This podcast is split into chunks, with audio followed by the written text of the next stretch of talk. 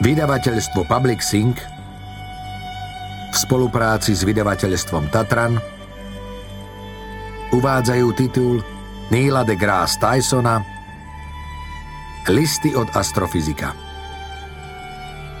Audioknihu číta Peter Kočiš. Preložila Katarína Grozaničová. Venujem mojej mame, ktorá ma ako prvá naučila písať zmysluplne a pôsobivo. A môjmu otcovi, ktorý mi svojim celoživotným kľučkovaním medzi rôznymi ľuďmi, miestami a činnosťami poskytol múdrosť potrebnú na to, aby som vedel prekľúčkovať vlastným životom.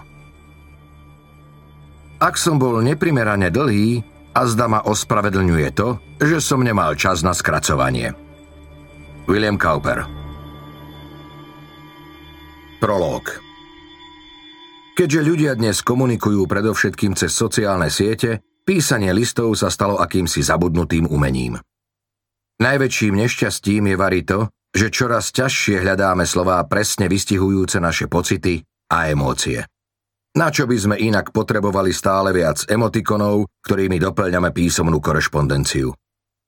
Smajlík, nahnevaná tvárička, srdiečko, palec hore. Lenže keď svet prebúdza našu zvedavosť, keď nám nevedomosť nedá spať, keď nás zaplavuje úzkosť zo života, vtedy občas musíme niekomu napísať normálny list. Táto kniha obsahuje časť mojej korešpondencie z obdobia dvoch desaťročí, takmer celá je od úplne neznámych ľudí a väčšinu z nej som dostal v priebehu desiatich rokov, keď bola moja e-mailová adresa verejne prístupná. Ak som dostal list inak ako e-mailom, Uvádzam príslušné médium. V tomto období sa väčšina ľudí pýtala na vedu. O odpovede sa postarali odborníci z New Yorkského Haydenovho planetária, kde pôsobím ako riaditeľ. Na iné, zväčša osobné listy, vrátane tých, v ktorých sa ľudia zmienujú o nejakom mojom vystúpení, knihe či videu, som odpovedal ja sám. Listy plné silných emócií, zvedavosti alebo úzkosti uvádzam v plnom znení. Obsah iných som v záujme stručnosti skrátil do jedného odseku. Niektoré som dostal od ľudí nahnevaných na svet alebo na niečo, čo som povedal či urobil. V ďalších mi píšu o myšlienkach či presvedčeniach. Veľa listov je smutných, citlivých a dojímavých. A v mnohých je zasa túžba, ktorú sme v tom či onom čase pocítili všetci.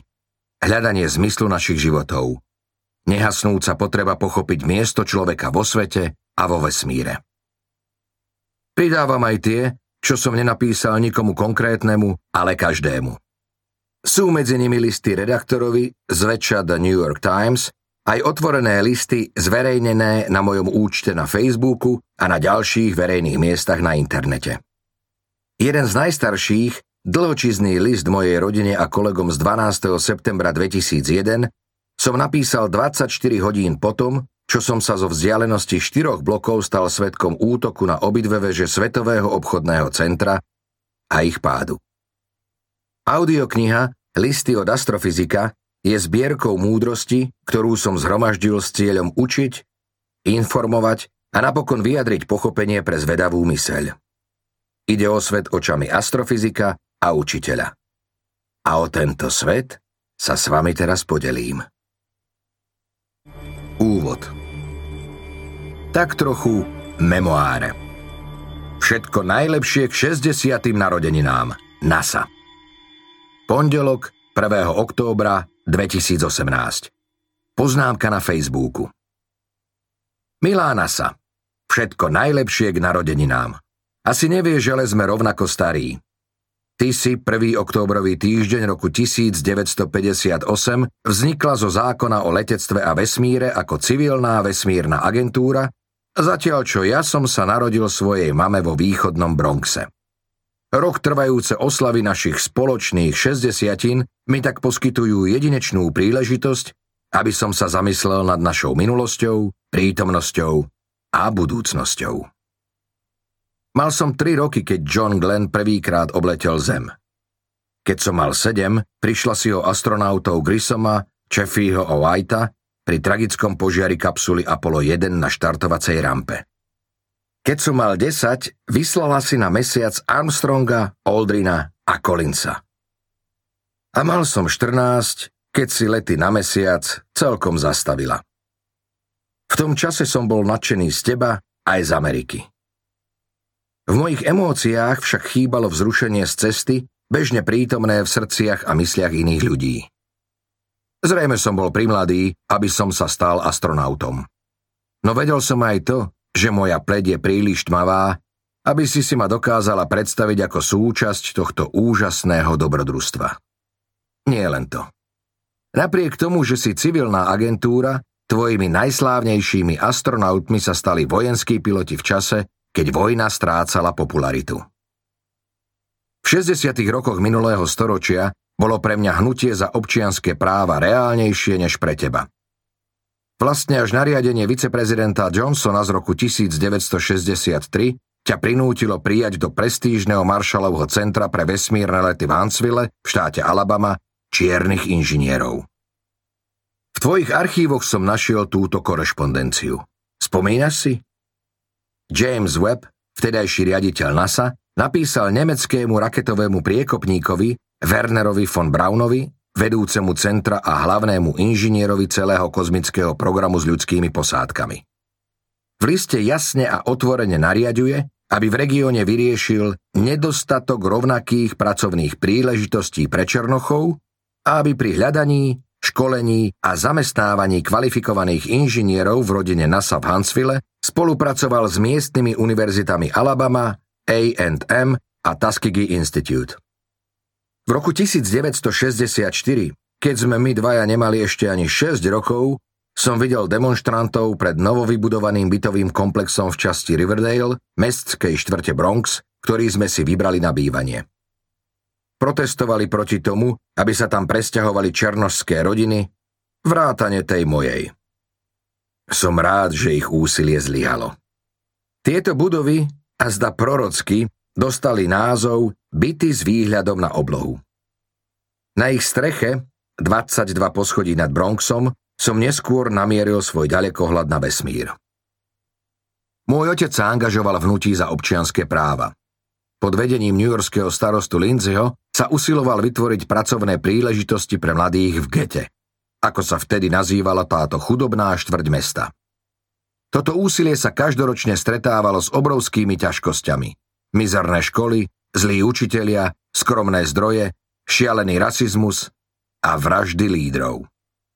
Takže zatiaľ, čo si oslavovala svoje pokroky vo výskume kozmického priestoru, od programu Mercury cez Gemini až po Apollo, ja som sledoval, ako Amerika robí všetko, čo je v jej silách, aby udupala to, kým som a čím sa chcem v živote stať. Vzhliadal som k tebe, aby si ma viedla, poskytla mi víziu čo by som si mohol osvojiť a ktorá by podporila moje ambície. Lenže ty si tam pre mňa nebola. Isté, nemal by som ťa viniť za problémy spoločnosti. Tvoje správanie bolo symptómom amerických neduhov, nie ich príčinou. Vedel som to. Mala by si sa však dozvedieť, že patrí medzi niekoľko málo kolegov z mojej generácie, ktorí sa stali astrofyzikmi napriek tvojim úspechom vo vesmíre, nie vďaka nim. Svoju inšpiráciu som radšej hľadal v knižniciach, knihách o vesmíre, ktoré kníhkupectvá ponúkali vo výpredaji, svojim ďalekohľadom na streche a v Haydenovom planetáriu. Po niekoľkých prvých prerušovaných akademických rokoch, keď mi moje ambície občas pripadali ako cesta nehostinnou spoločnosťou, som sa stal profesionálnym vedcom. Stal som sa astrofyzikom. Počas ďalších desaťročí si prešla dlhú cestu. Kto ešte neocenil hodnotu tohto dobrodružstva pre budúcnosť nášho národa, čo skoro zmení názor. Keďže zvyšok rozvinutého a rozvojového sveta nás predbieha vo všetkých oblastiach technologickej a hospodárskej sily. Nie len to. Dnes sa na Ameriku podobáš oveľa viac. Od vrcholových manažérov po najoceňovanejších astronautov. Blahoželám. Teraz patríš všetkým občanom. Príkladov je mnoho, no pamätám si najmä okamih, keď verejnosť prevzala vlastníctvo Hubbleho teleskopu, tvojej najmilovanejšej bezpilotnej misie. V roku 2004 ľudia zvýšili hlas a napokon odvrátili hrozbu, že štvrtý servis teleskopu, aby sa jeho životnosť predlžila o ďalšie desaťročie, nie je potrebný. Všetkých nás chytili za srdce nadpozemské zábery vesmíru z Hubbleho teleskopu, aj osobné profily astronautov z programu Space Shuttle, ktorí boli vyslaný teleskop opraviť, a vedcov, ktorí využívali jeho dátový tok. Ba čo viac, vstúpil som do radov tvojich najvernejších a svedomito slúžil v tvojom prestížnom poradnom výbore. Uvedomil som si, že keď si v najlepšej forme, nič na tomto svete nemôže viac inšpirovať sny národa – Sny poháňané zástupom ambicióznych študentov, dychtivých potom, aby sa stali vedcami, inžiniermi a technológmi v službách najväčšieho pátrania v dejinách. Stelesňovala si zásadnú časť americkej totožnosti. A to nie len v Amerike, ale aj vo svete. Keď teraz obaja oslavujeme 60 a vydávame sa na svoju 61. cestu okolo Slnka, chcem, aby si vedela, že súcitím s tvojimi ťažkosťami a prežívam tvoje radosti. A už sa teším, keď ťa znova uvidím na mesiaci. No nezastavuj sa tam. Mars je už na dohľad a láka rovnako ako destinácie za ním. Všetko najlepšie, priateľka. Aj keď som ním vždy nebol, už som a navždy zostanem tvojim pokorným služobníkom. Neil deGrasse Tyson, New York City.